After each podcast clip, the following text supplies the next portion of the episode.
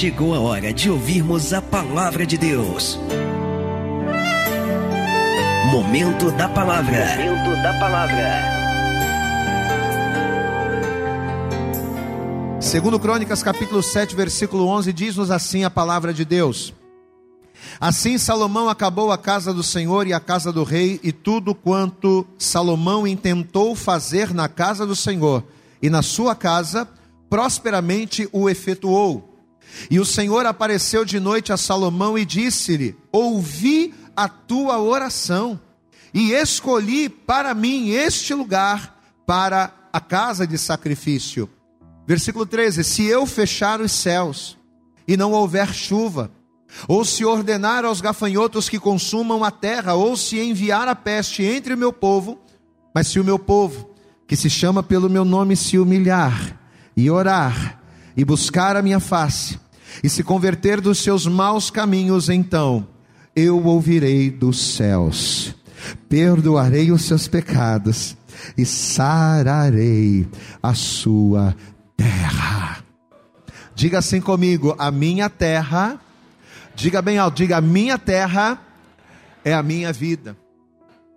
Quantos entraram aqui nesta manhã e que precisam ter a sua terra, que precisam ter a sua vida sarada de alguma coisa? Levante a mão, pastor. Eu preciso ser sarado, eu preciso ser curado, eu preciso ser fortalecido, eu preciso me reerguer.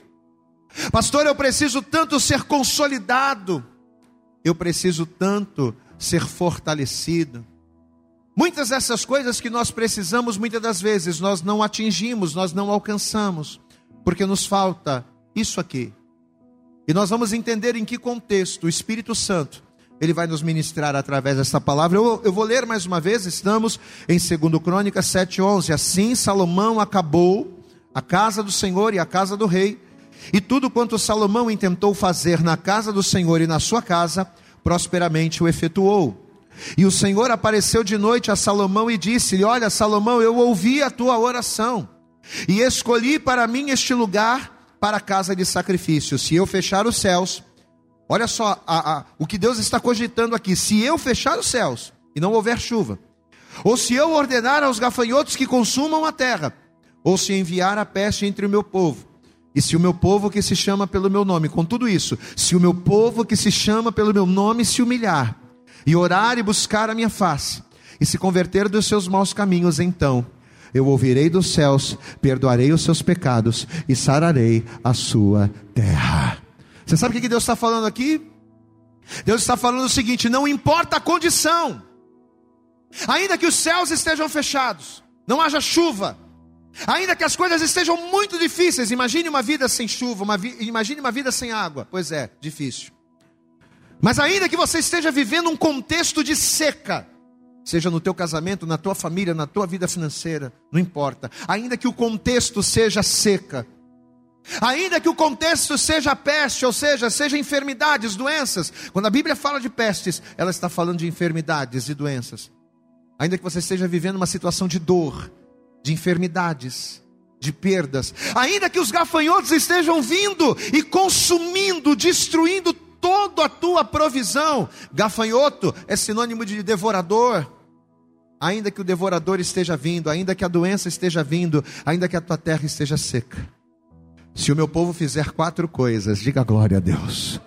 Se o meu povo se humilhar, e orar e buscar a minha face e se converter dos maus caminhos, não importa o tamanho do problema, não importa o tamanho da dificuldade, não importa aonde ou como você esteja, eu te ouvirei dos céus, perdoarei os seus pecados e sararei a sua terra. Aleluias! Não importa, eu vou fazer. Esta é a promessa. Mas diga comigo assim: mas eu preciso fazer a minha parte. Você crê que Deus vai falar conosco nesta manhã? Amém? Feche teus olhos, estenda as tuas mãos aqui para frente, vamos orar. Pai, em nome de Jesus Cristo, nós te adoramos, te louvamos, te glorificamos nesse lugar. Ó Deus, estamos sentindo a tua presença já no momento dos louvores, como o Senhor está falando conosco na adoração. Mas, ó Pai, nós estamos aqui também para ouvirmos a tua palavra, o momento do louvor. É o momento em que nós falamos contigo, te rendemos graças, mas o momento da palavra é o momento onde o Senhor fala diretamente, face a face com o teu povo.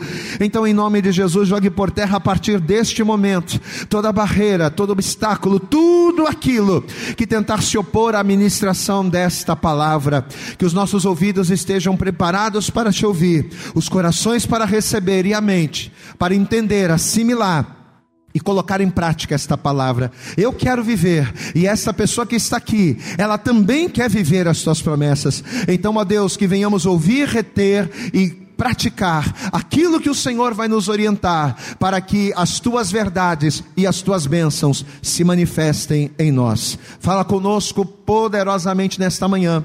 É o que nós te pedimos com toda a nossa fé e desde já te agradecemos em nome de Jesus. Dê glória a Deus aí, dê aleluias, aplauda bem forte. Vamos aplaudir, vamos aplaudir, vamos aplaudir. Faz o teu melhor para Jesus. Diga glória, glória a Deus. Amém. Por gentileza, sente-se no teu lugar a partir de agora.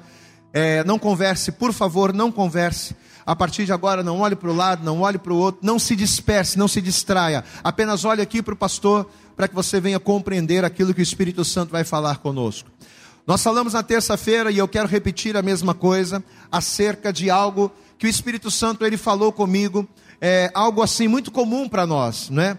A coisa mais comum que nós fazemos quando estamos na igreja, e eu acredito que todos nós hoje, enquanto louvávamos, enquanto adorávamos, eu acredito que todos nós hoje fizemos isso, né? A primeira coisa que a gente faz, quando a gente escuta um louvor que toca o nosso coração, a primeira coisa que a gente faz quando nós estamos no meio da igreja e o Espírito de Deus está se movendo e nós sentimos a Sua presença, a coisa mais comum que fazemos é dar glória a Deus. Eu posso ouvir um glória a Deus aí da sua parte? Vamos lá, diga glória a Deus.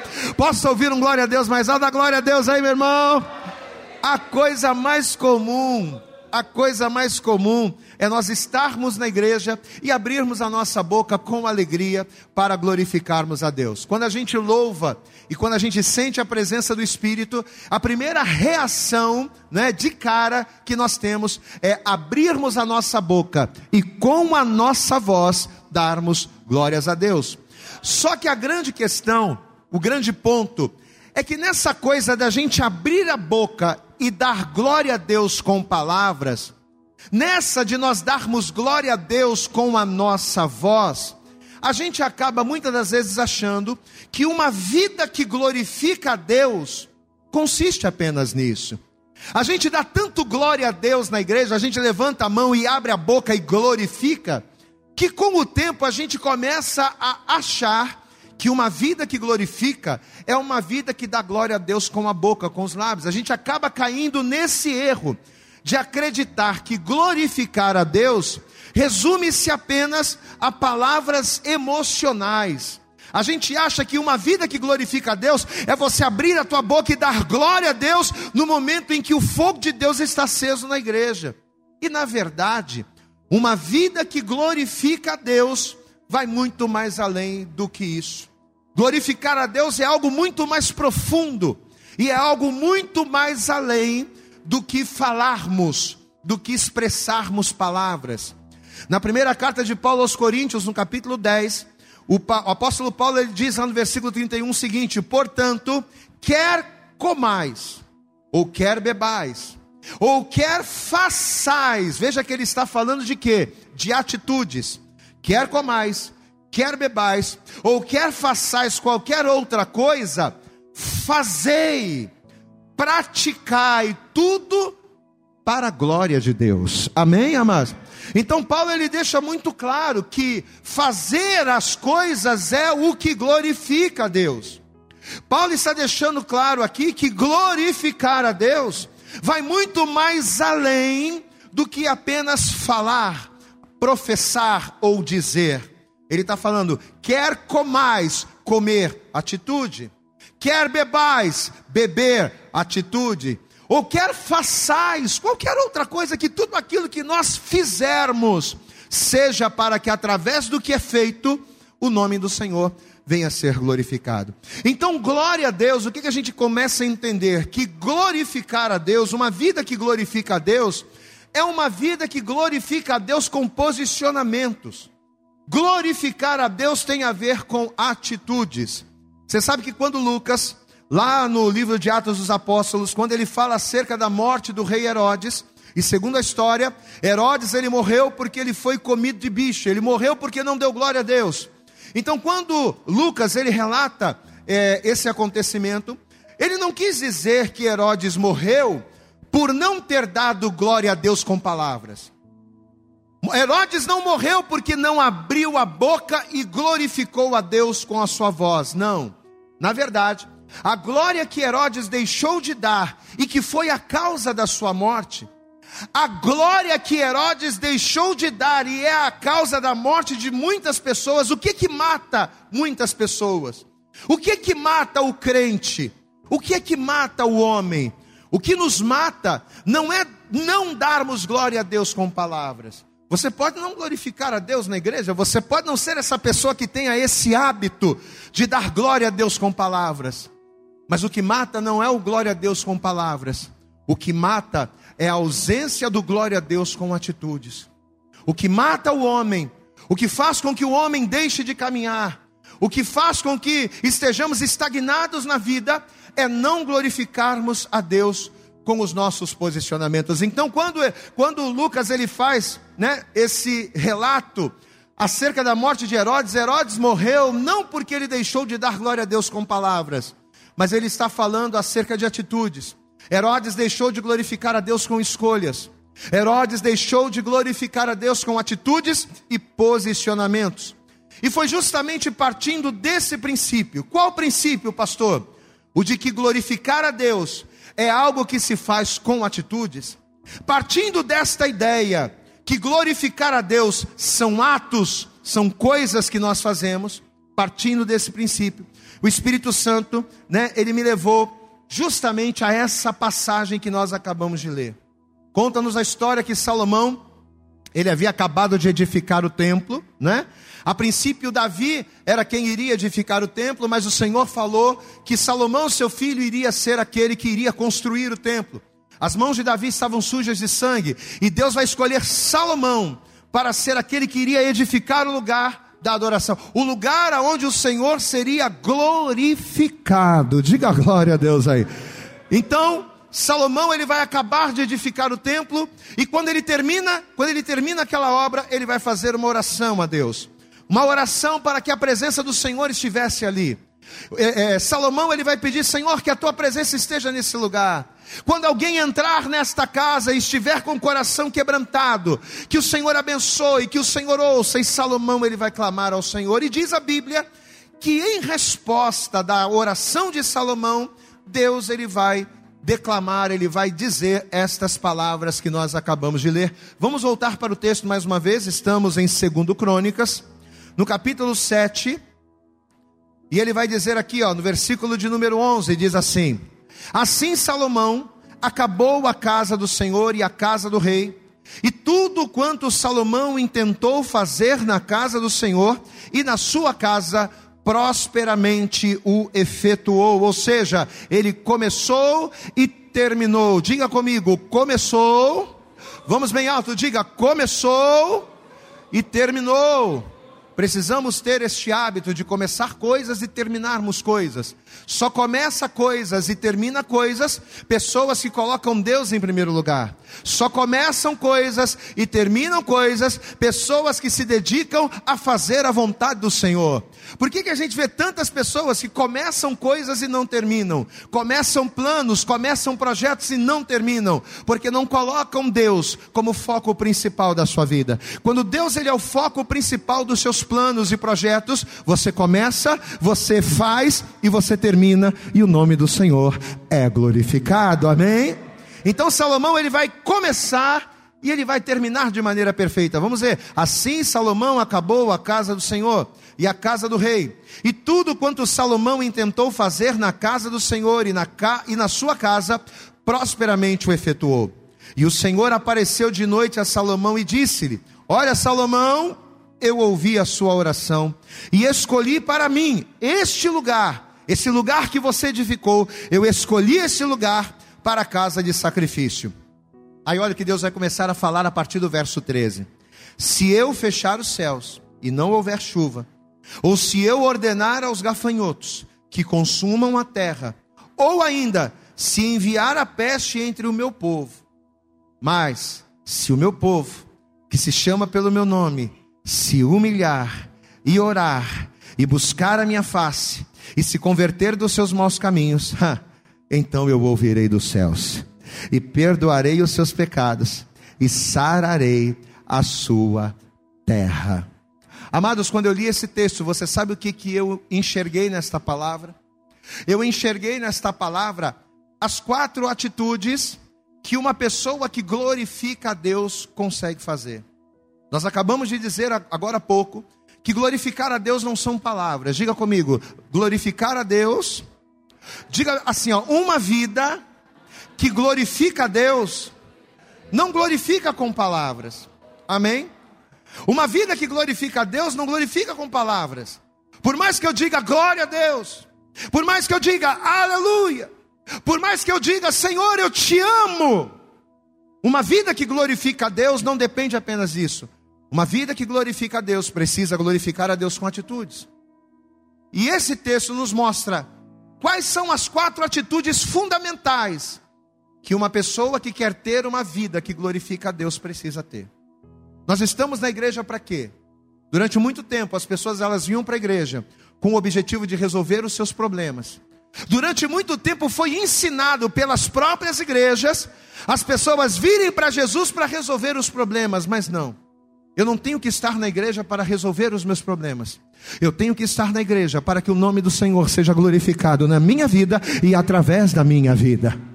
Eu tenho que estar na igreja para que o nome do Senhor seja exaltado através de mim e as outras pessoas, ao olharem para mim, vejam Deus na minha vida. É para isso que a gente precisa estar aqui. Só que, como nós falamos, uma vida que glorifica a Deus, ou seja, uma vida que faz com que a glória de Deus resplandeça através de mim, esta vida precisa estar pautada em quatro posicionamentos em quatro atitudes fundamentais. Veja que quando o Senhor começa a falar com Salomão acerca disso, ele vai falar acerca de fechar os céus, ele vai cogitar uma hipótese. Isso era só uma hipótese. Salomão, se eu fechar os céus e não houver chuva, como a gente falou no início, quando Deus ele fala de chuva, ele está falando de seca. É como se Deus estivesse dizendo: ainda que eu permita a seca, Ainda que a tua vida esteja vivendo uma seca, e aí a gente traz isso para a nossa vida. Pastor, eu estou vivendo uma seca no meu casamento. O meu casamento é um casamento que não produz mais frutos. O meu relacionamento é um relacionamento aonde não há mais amor, aonde não há mais respeito e por não haver mais estas coisas, a possibilidade deste casamento prosperar, frutificar, ao meu ver, nesse momento está sendo nenhuma. Mas o que Deus está dizendo aqui? ainda que eu feche os céus e não haja chuva. Em outras palavras, ainda que a seca venha sobre a tua vida, ainda que os gafanhotos venham e consumam a tua lavoura, ainda que as coisas fiquem difíceis financeiramente, porque quando se fala de lavoura, a gente está falando de provisão.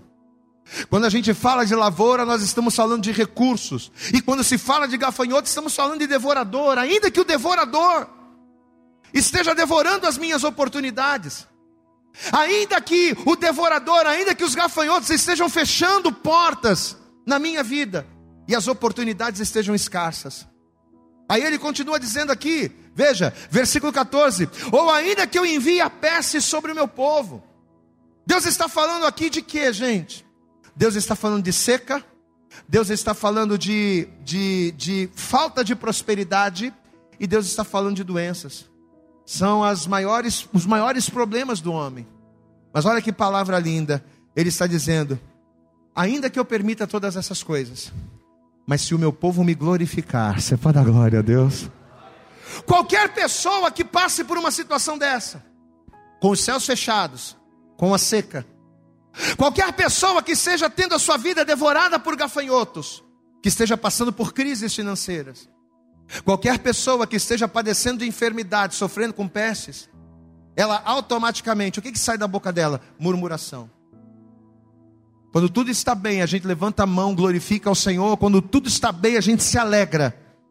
Mas quando a doença vem, quando a falta de dinheiro aparece, quando os céus se fecham e a seca vem, a maioria das pessoas murmuram. Mas olha o que Deus está falando aqui.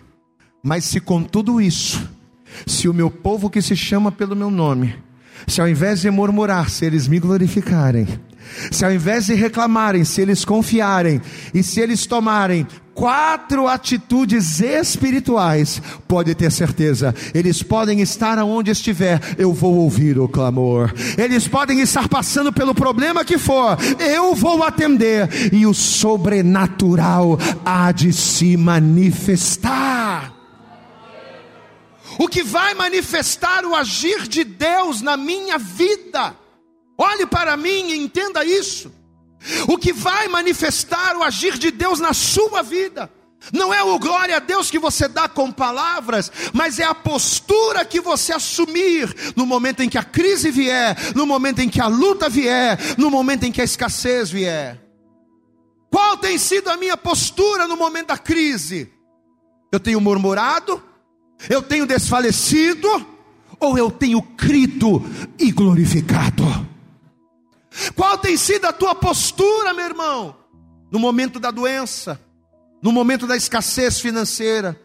Você tem reclamado e perguntado: onde está o meu Deus que não vê isso?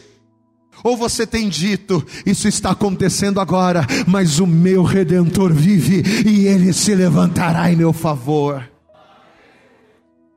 Uma vida que glorifica a Deus não se resume em palavras, mas em posicionamentos contrários a tudo aquilo que o mundo espera. Você sabe o que, que Satanás espera? Quando você vive uma vida de escassez, que você reclame, que você murmure. Mas quando você abre a tua boca e dá glória a Deus, você contraria o inferno e abre os céus. Você sabe o que, que Satanás espera?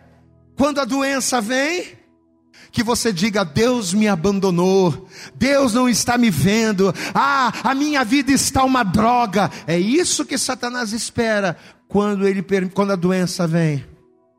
Mas quando ao invés disso, quando você diz, eu sirvo ao Deus que cura, ao Deus que sara, ao Deus que liberta, e Ele me abençoará. Quando você se posiciona, você está dando glória a Deus. E já de cara aqui, Senhor, Ele já fala poderosamente ao nosso coração, meu irmão. Que tipo de homem, que tipo de mulher, que tipo de pessoa você tem sido? Às vezes a gente coloca a culpa em Deus, da nossa vida não acontecer, das coisas não acontecerem, mas espera aí, Deus não tem culpa daquilo que você faz ou daquilo que você deixa de fazer. Às vezes a gente coloca a culpa em Deus, poxa, mas será que Deus não está me vendo? Olha a situação que eu estou passando, olha a luta que eu estou sofrendo, meu irmão. Deus não vai se mover na tua vida por pena. Ah, eu vou abençoar Ele, porque Ele tadinho, Ele está passando por tantos problemas, problema por problemas todo mundo tem. Todo mundo passa por escassez de água, todo mundo passa pelos seus desertos, todo mundo vive a sua escassez.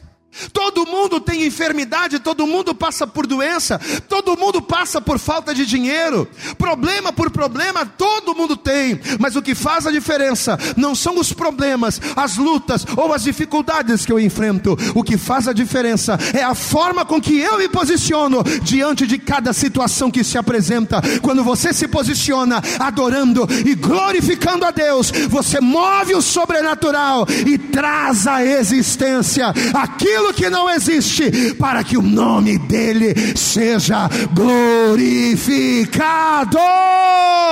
Aplauda bem forte ao Senhor. É o teu posicionamento. São as tuas escolhas, é a tua postura que vai mudar a tua história em Deus. Abacuque disse no capítulo 3: ainda, ainda que a figueira não floresça, diga glória a Deus ainda que a figueira não floresça e que não haja fruto na vide e que o produto da oliveira minta e, nos, e os campos não produzam mantimentos, ainda que as ovelhas da malhada sejam arrebatadas e nos currais não hajam vacas, Abacuque está falando de quê? De seca, de falta de provisão, de escassez. Ele está falando de um dia ter e de repente não ter mais. Mas o que ele está dizendo? Ainda que tudo isso aconteça, todavia eu murmurarei do Senhor. É isso? Todavia eu reclamarei do Senhor. É isso? Todavia eu me alegrarei no Senhor. Porque a alegria do Senhor, como foi pregado ontem na live, não depende de circunstâncias, né? A felicidade depende de uma coisa acontecer e de outra coisa acontecer. A felicidade depende de circunstâncias, mas a alegria não.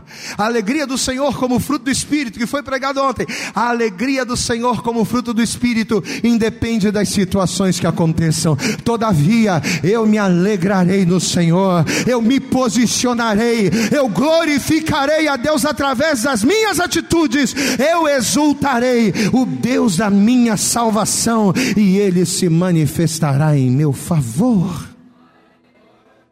Pastor, eu não quero mais ser aquele que murmura. Eu não quero mais ser aquele que reclama. Eu não quero mais ser aquele que dá glória a Deus na igreja, mas quando chega em casa e o armário está vazio, eu reclamo. Eu não quero mais ser essa pessoa.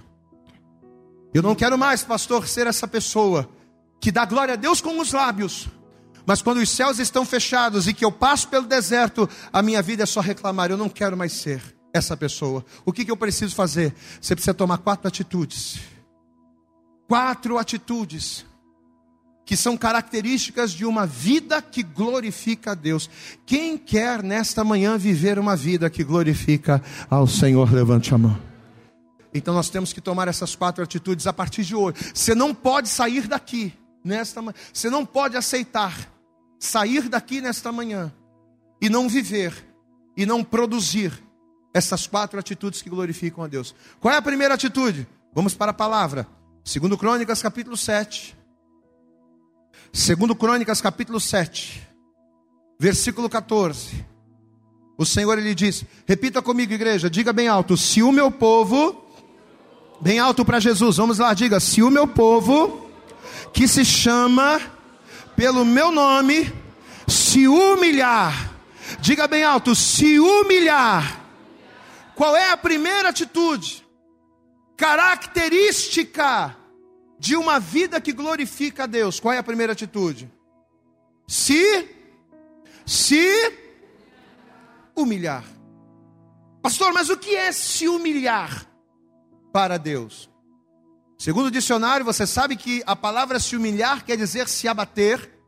A palavra se humilhar quer dizer se oprimir. A palavra se humilhar quer dizer se rebaixar. Só que entenda uma coisa: quando a Bíblia fala acerca de se humilhar para Deus, ela não está falando de se rebaixar, ela está falando de depender. Amém? Se humilhar para Deus não é se rebaixar. Se humilhar para Deus não é né, se arrastar, rastejar, se desumanizar, não. Se humilhar para Deus é depender. Por mais que a palavra humilhar nos remeta a uma conotação de constrangimento, quando você fala de humilhação, qual é a primeira coisa que vem na tua mente? Constrangimento. Mas apesar disso, quando a Bíblia fala de se humilhar, a humilhação que glorifica a Deus não é constrangimento, é dependência. A humilhação que glorifica a Deus não é você se abater ou se desprezar, mas é você reconhecer e confiar. Diga comigo: quem se humilha, depende. Quem se humilha, confia em Deus. Amém? 1 Pedro, no capítulo de número 5, eu quero que você abra, por favor, vamos lá. Primeira epístola de Pedro, lá no finalzinho da Bíblia você vai encontrar. Pedro, Primeira epístola de Pedro, no capítulo 5. Veja o que ele vai dizer aqui a partir do versículo 6, versículo conhecidíssimo. 1 Pedro, capítulo 5, verso 6 diz assim: Humilhai-vos. Olha só o conselho que a palavra de Deus está dando para mim e para você nesta manhã. Humilhai-vos, pois. Mas humilhar para quem? Para o homem? Sim ou não? Se humilhar para quê? Para as situações? Não, olha o que ele está dizendo. Humilhai-vos, pois, debaixo da potente mão de Deus. Para quê? Para que eu preciso me humilhar para Deus? Lembrando que humilhar não é se abater, humilhar é depender, humilhar é confiar. Eu tenho que me humilhar debaixo da potente mão de Deus para quê? Humilhai-vos, pois, debaixo da potente mão de Deus, para que a seu tempo vos exalte, lançando sobre ele. Como é que eu me humilho para o Senhor? Lançando sobre ele toda a minha ansiedade, toda a minha aflição, toda a minha incerteza, ou seja, confiando no Senhor. Sabe por quê? Porque ele tem cuidado de vós. Aleluia. Queridos, olha o tipo de glória. Olha aqui para mim. Olha o tipo de glória que Deus quer receber de nós. Eu não estou falando que você não pode dar glória a Deus com a voz, não. É, é, dá glória a Deus aí, meu irmão, dá glória a Deus aí. Na terça-feira a gente pregou essa palavra, o povo ficou quietinho. Não, pode abrir a boca aí dá glória a Deus, meu irmão. Não é proibido dar glória a Deus com a voz, mas entenda, entenda. Qual é o tipo de glória que Deus quer receber de mim? É essa aqui, ó a de, a de me humilhar. E humilhar não é me abater, humilhar é depender, humilhar é confiar, é confiar a tal ponto de eu pegar a minha ansiedade e lançar sobre ele. É confiar a tal ponto de eu acreditar que tudo ao meu redor está dizendo não, mas o Senhor está dizendo sim. É essa humilhação que uma vez que eu dou, faz com que a minha vida glorifique a Deus. Por mais que a gente glorifique a Deus em alta voz, por mais que a gente louve a Deus com cânticos, com palavras e com choro na presença dEle, se nós não dermos a Deus a glória do tipo e da forma que Ele quer receber, se eu não der para Deus a glória que Ele espera de mim, nada vai acontecer. Quando os céus se fecharem e a seca vier e o deserto vier, eu vou ser consumido pelo deserto. Por que, que tantas pessoas caminham e morrem no deserto? Porque não dão glória a. E que tipo de glória de que nós estamos falando? Depender, se humilhar. Então a primeira atitude, a primeira atitude característica de uma vida que glorifica a Deus. A primeira atitude é qual, igreja? Humilhar. Diga, humilhar. Segunda, volta comigo lá, segundo Crônicas, capítulo 7. Segunda atitude está aqui, no mesmo texto. Segundo Crônicas, capítulo de número 7, versículo 14. Leia comigo, igreja. Se o meu povo, bem alto, diga: se o meu povo, que se chama pelo meu nome, se humilhar e orar, diga bem alto, e orar qual é a segunda característica de uma vida que glorifica a Deus? Oração. Olha aqui para mim. Nós falamos aqui na terça-feira que quando nós falamos acerca de oração, a maior referência bíblica que nós temos de oração e que curiosamente é tão diferente daquilo que nós estamos habituados, é tão diferente daquilo que nós estamos acostumados, mas a nossa maior referência bíblica no que se diz a respeito da oração é a oração que Jesus ensinou do Pai Nosso. O Pai Nosso é a maior referência, a oração do Pai Nosso que Jesus ensinou é a nossa maior referência de oração. Pastor, e por quê? Porque na oração do Pai Nosso, eu não peço coisas materiais. Amém? Eu até peço, diga comigo, orar, diga bem alto, orar é pedir. Mas é pedir o quê? Qual é a oração que glorifica a Deus? É a oração não aonde nós pedimos coisas materiais, mas é a oração onde nós pedimos coisas espirituais. Pastor, e por que que a oração que glorifica a Deus é a oração em que eu peço coisas espirituais? Muito simples. Quando eu peço coisas espirituais, eu me torno alguém espiritual. Por que, que existem tantas pessoas que, mesmo na igreja, são carnais? E mesmo orando, pastor, são pessoas que oram, mas são pessoas carnais. Às vezes a pessoa está na igreja, é uma pessoa de oração, mas é uma pessoa carnal. Por quê? Porque apesar de ser uma pessoa de oração, as suas orações são para pedir coisas carnais. A oração que glorifica a Deus não é para resolver problemas. Tem gente que só dobra o joelho para resolver problemas. Senhor, meu Deus, meu Pai, Senhor, olha a minha vida, olha a minha casa, olha os meus problemas. Eu estou passando por isso, eu estou passando por aquilo, mas em nenhum momento a oração glorifica a Deus. Eu posso ter uma vida inteira de oração, mas se não for a oração onde eu peço coisas espirituais, eu não estou glorificando a Deus. Volto a dizer, eu não estou dizendo, não estou dizendo com isso que você não pode orar pedindo. Eu oro pedindo coisas. Se eu preciso de prosperidade, eu vou pedir a quem? Eu vou pedir ao dono do ouro e da prata, diga glória a Deus. Se eu preciso de cura, eu vou pedir a quem? Ao médico dos médicos. Mas o problema é que eu não posso dobrar o meu joelho somente, unicamente ou exclusivamente para pedir coisas materiais. Porque se a minha oração é só para pedir material, eu não estou glorificando a Deus. Mateus capítulo 6, abra comigo lá na oração que Jesus ensinou. Vamos ver aqui. Evangelho segundo escreveu Mateus, capítulo de número 6. Olha o que Olha o que a palavra vai dizer aqui. Evangelho de Mateus, capítulo 6. E, essa, e esse foi o modelo, a referência. A referência de oração que Jesus nos passou. Evangelho de Mateus, capítulo 6, versículo de número 9, a partir do versículo 9. Mateus 6, verso 9 diz assim: Portanto, vós orareis assim. Você quer? Quem aqui quer glorificar o Senhor? Deixa eu perguntar, antes da gente falar, quem aqui quer glorificar o Senhor? Diga glória a Deus. Não estou falando resolver problema, não estou falando de cura, de libertação, de milagre. Quem quer glorificar ao Senhor? Diga glória a Deus. Então, ó, a gente tem que orar assim, ó. Pai nosso que estás nos céus, santificado seja o teu nome. Aí qual é a primeira? Olha a primeira coisa que ele vai pedir. Venha o teu, venha o teu o que, que ele está pedindo nessa oração? A palavra reino significa governo.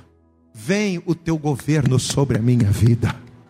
Governa na minha vida, seja senhor da minha vida, diga glória a Deus. Venha o teu reino, seja feita não a minha vontade, mas seja feita a tua vontade, assim na terra como nos céus. Diga glória a Deus. O pão nosso de cada dia a provisão não está hoje. Ele está pedindo. Ele está pedindo algo material. Por nós, cada dia nos dá hoje. É o que eu falei. Não significa que eu não posso pedir uma bênção, que eu não posso. Mas a oração que glorifica a Deus pede coisas espirituais. Quem é o pão espiritual que nos alimenta? Diga assim comigo: o pão dos céus. Diga bem alto: o pão dos céus é a tua palavra. O pão nosso de cada dia nos dá hoje. Perdoa as nossas dívidas assim como nós perdoamos os nossos devedores. Senhor, com o mesmo perdão com que eu perdoo a Maria, e olha como é que essa oração é complicada. Será que você tem perdoado? Será que eu tenho perdoado as pessoas? Porque Jesus, a oração que glorifica a Deus, me diz que eu tenho que perdoar as. Ah, que, que, eu, que, eu, que eu peço perdão a Deus pelas minhas dívidas da mesma forma com que eu perdoo. Mas como é que eu estou perdoando? Como é que eu perdoo a Deus? Perdoai as minhas dívidas Assim como nós perdoamos aos nossos devedores, não me deixes cair na tentação, mas livra-me do mal, porque teu é o reino, é o poder e a glória para todos sempre. Amém. Aplauda bem forte ao Senhor, meu irmão. Teu é o reino, teu é o poder, tua é a glória. Aleluias. Nós falamos aqui na terça-feira que um grande filósofo, teólogo do século XIX, Soren Kierkegaard, ele disse o seguinte: a função da oração não é influenciar a Deus, Mas a função da oração é mudar a natureza daquele que ora. Eu não oro para convencer a Deus a fazer aquilo que eu quero. Eu não oro para convencer a Deus de que Ele venha mudar alguma coisa ao meu respeito.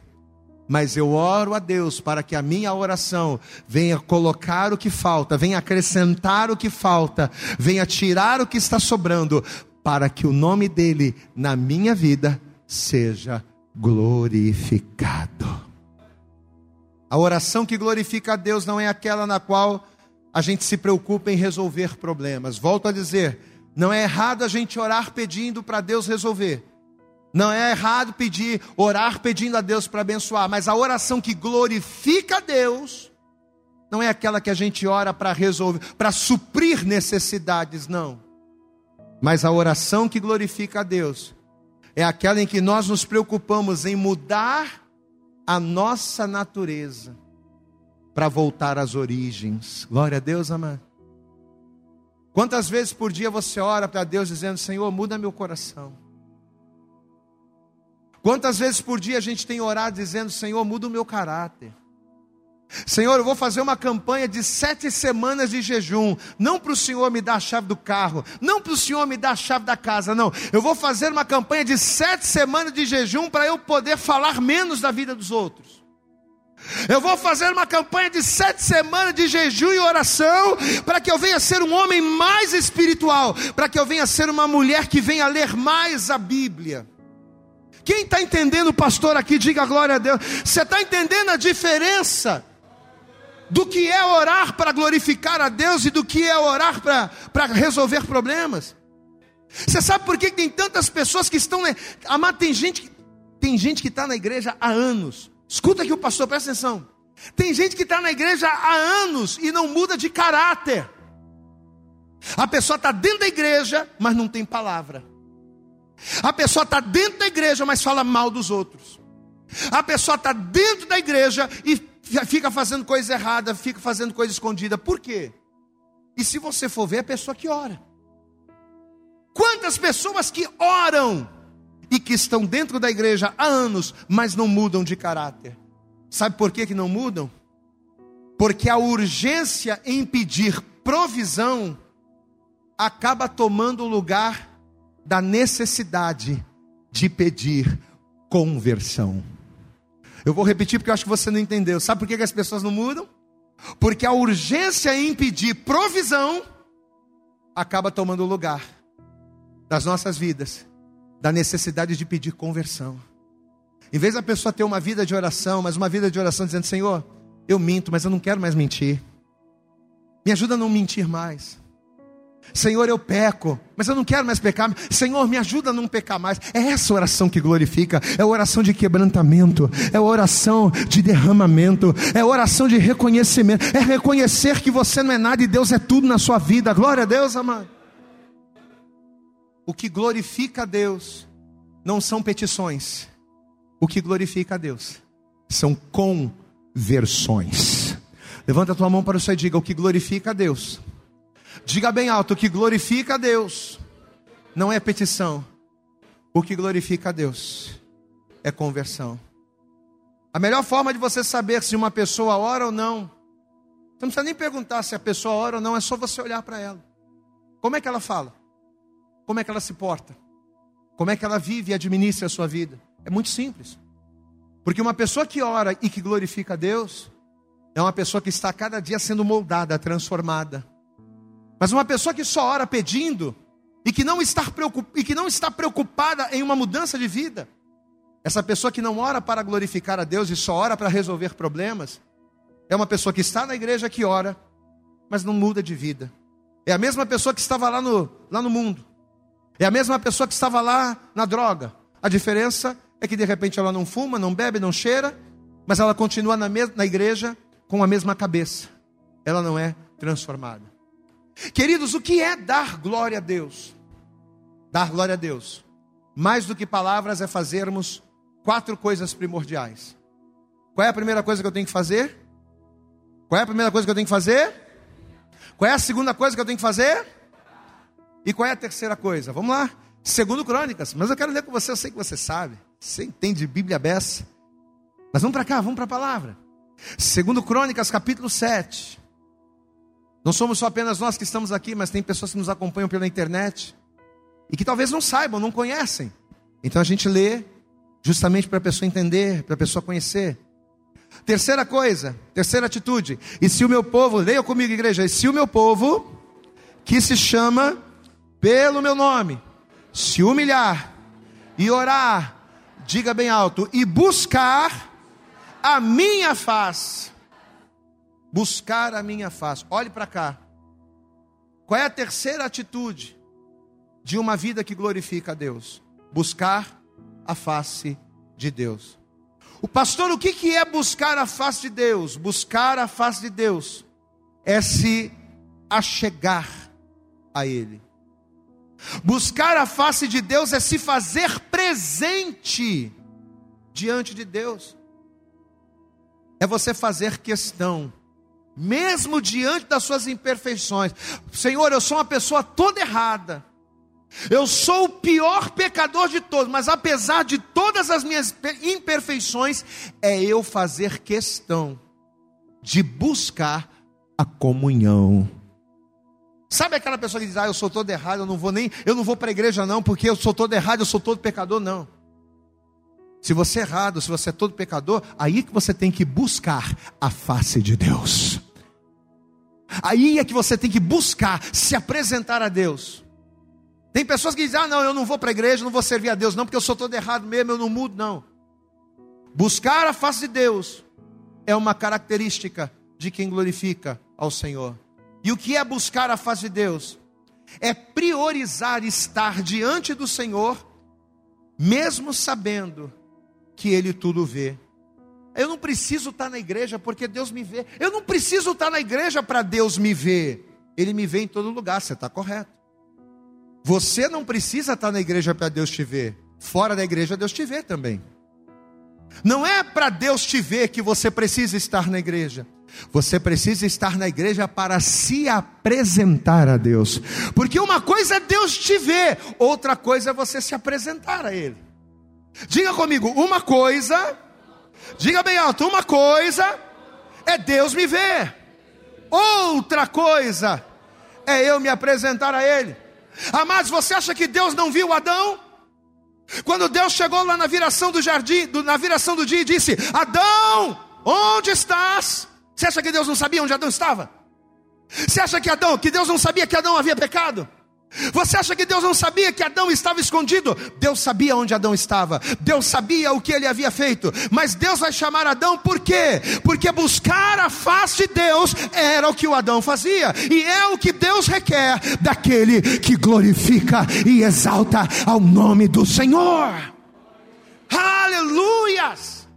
Glorificar a Deus é se apresentar, é dizer para Deus: Deus, apesar dessa pessoa tão errada que eu sou, eis-me aqui.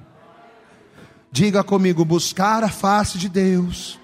Diga bem alto, buscar a face de Deus. É dizer para Deus: Eis-me aqui. Não há como glorificar a Deus.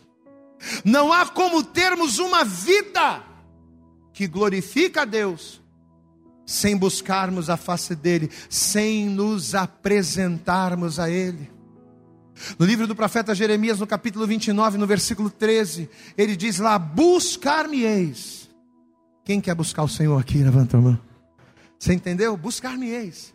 Característica de quem glorifica o Senhor. Buscar-me-eis. Eu posso dar uma boa notícia? Como Jesus disse: Pedi, pedi, dá-se-vos-á, buscar e encontrareis. A boa notícia é: buscar-me-eis e me achareis. Mas quando? Quando de me buscardes com todo o vosso coração. Só que em 2 Crônicas, no capítulo 15, no versículo 2, o Senhor diz o quê? Eu vou estar com você enquanto você estiver comigo. Eu vou estar com você enquanto você estiver comigo. Se você me buscar, você vai achar. Mas, se você me deixar, eu também te deixarei. Quem entende o pastor aqui, diga glória a Deus. Por que, que eu tenho que buscar a Deus? Por que, que eu tenho que me apresentar para Deus? Por que, que eu tenho que estar na igreja? Quando você está na igreja, você está, está buscando a Deus. Por quê? Porque você está se apresentando a Ele. Esse lugar, não foi isso que Deus falou com Salomão como resposta da oração? Eu escolhi esse lugar, Salomão, e o santifiquei. Pois é, esse lugar é o lugar escolhido, santificado. Para quê? Para que você busque a face do Senhor, para que você se apresente diante dEle, para que você esteja na presença dEle, para que o nome do Senhor seja glorificado na sua vida. Amém, amados? Mas eu tenho que estar com Ele. Se eu deixar de buscar, ah, não, eu não preciso estar na igreja para buscar Deus, eu sou templo do Espírito Santo, eu posso buscar Deus na minha casa, eu posso buscar a Deus aonde for, porque o templo sou eu, o templo não é a igreja, sim, mas este lugar foi o lugar que o Senhor escolheu e santificou para você buscar, para você dizer para Deus: eis-me aqui, se você não está aqui, você não está buscando a Deus. E se ao não estar, e se não estar aqui, faz com que você não busque a Deus, significa que você não está o glorificando com atitudes. Porque glorificar a Deus também é buscá-lo. Diga comigo, glorificar a Deus também é buscá-lo. Amém? E a quarta e última atitude de uma vida que glorifica a Deus, além de se humilhar, além de orar, e além de buscar a face de Deus, qual é a quarta e última atitude? Se converter dos seus maus caminhos. Diga comigo, se converter dos maus caminhos. Quando a Bíblia fala sobre, olha aqui, presta atenção, porque a gente já está caminhando para o fim, isso aqui é importante, é o desfecho. Quando a Bíblia fala sobre nós converter, nos convertermos dos nossos caminhos, como forma de glorificar a Deus, quando a Bíblia fala disso, que eu tenho que me converter para glorificar a Ele, me converter nos traz duas coisas importantes, dois recados muito importantes. Qual é o primeiro recado? Glorificar a Deus é conversão e não convencimento. Diga comigo: glorificar a Deus é conversão, não convencimento. A vida que glorifica a Deus não é aquela que é convencida por Jesus.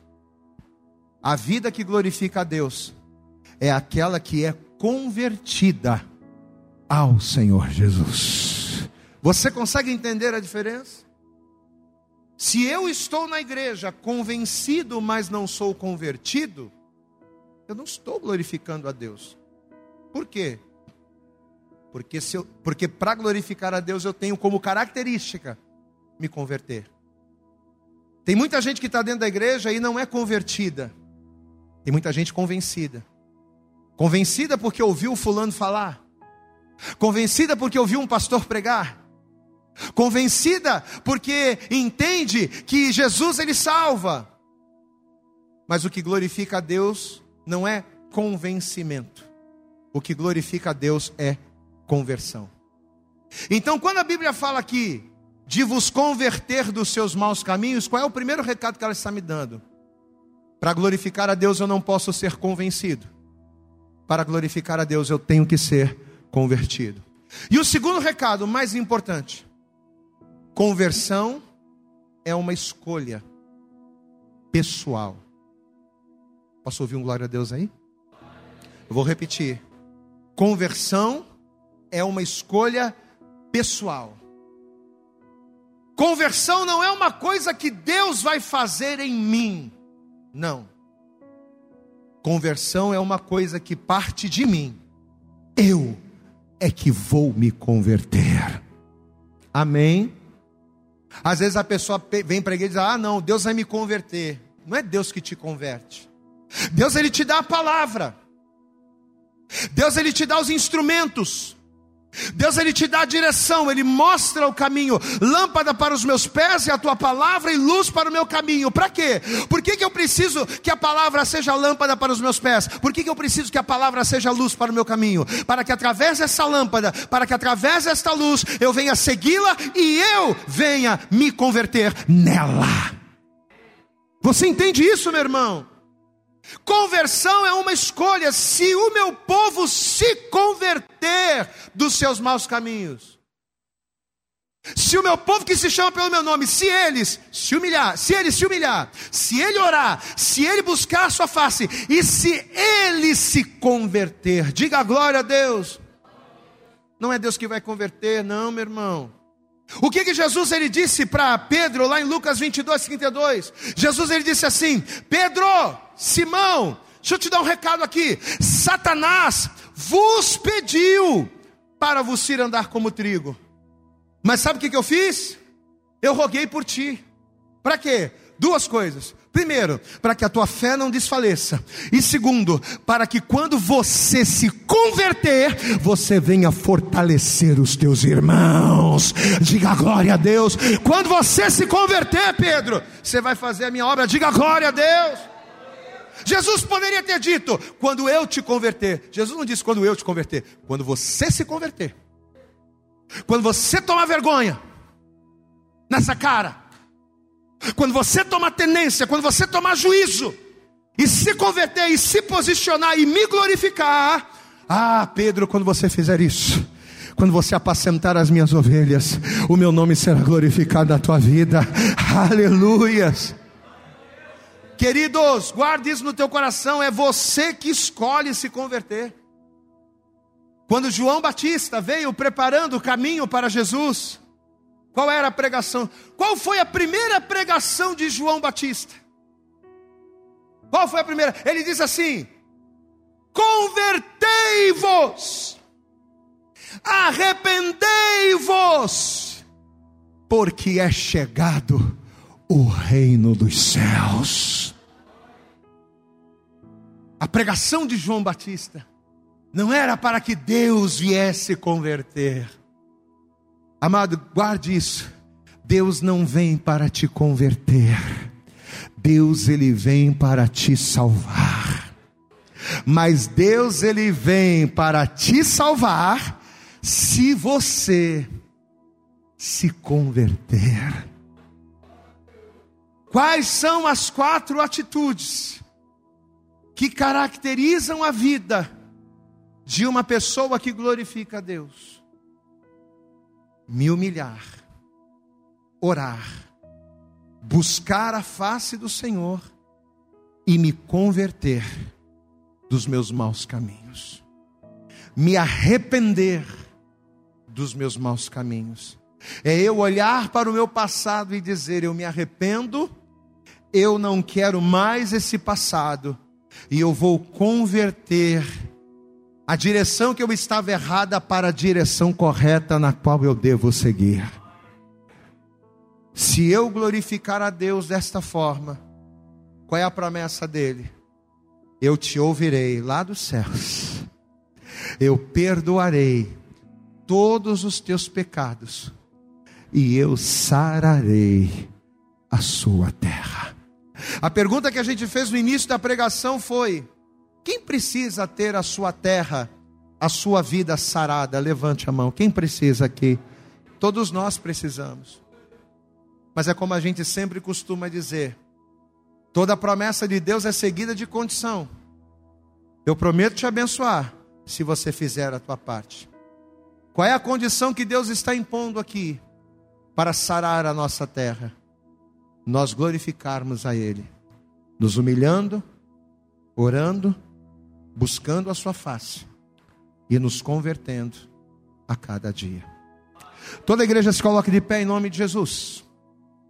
E assim que você se colocar de pé, de pé, você vai dar para o Senhor nesta manhã a tua melhor salva de palmas. Isso.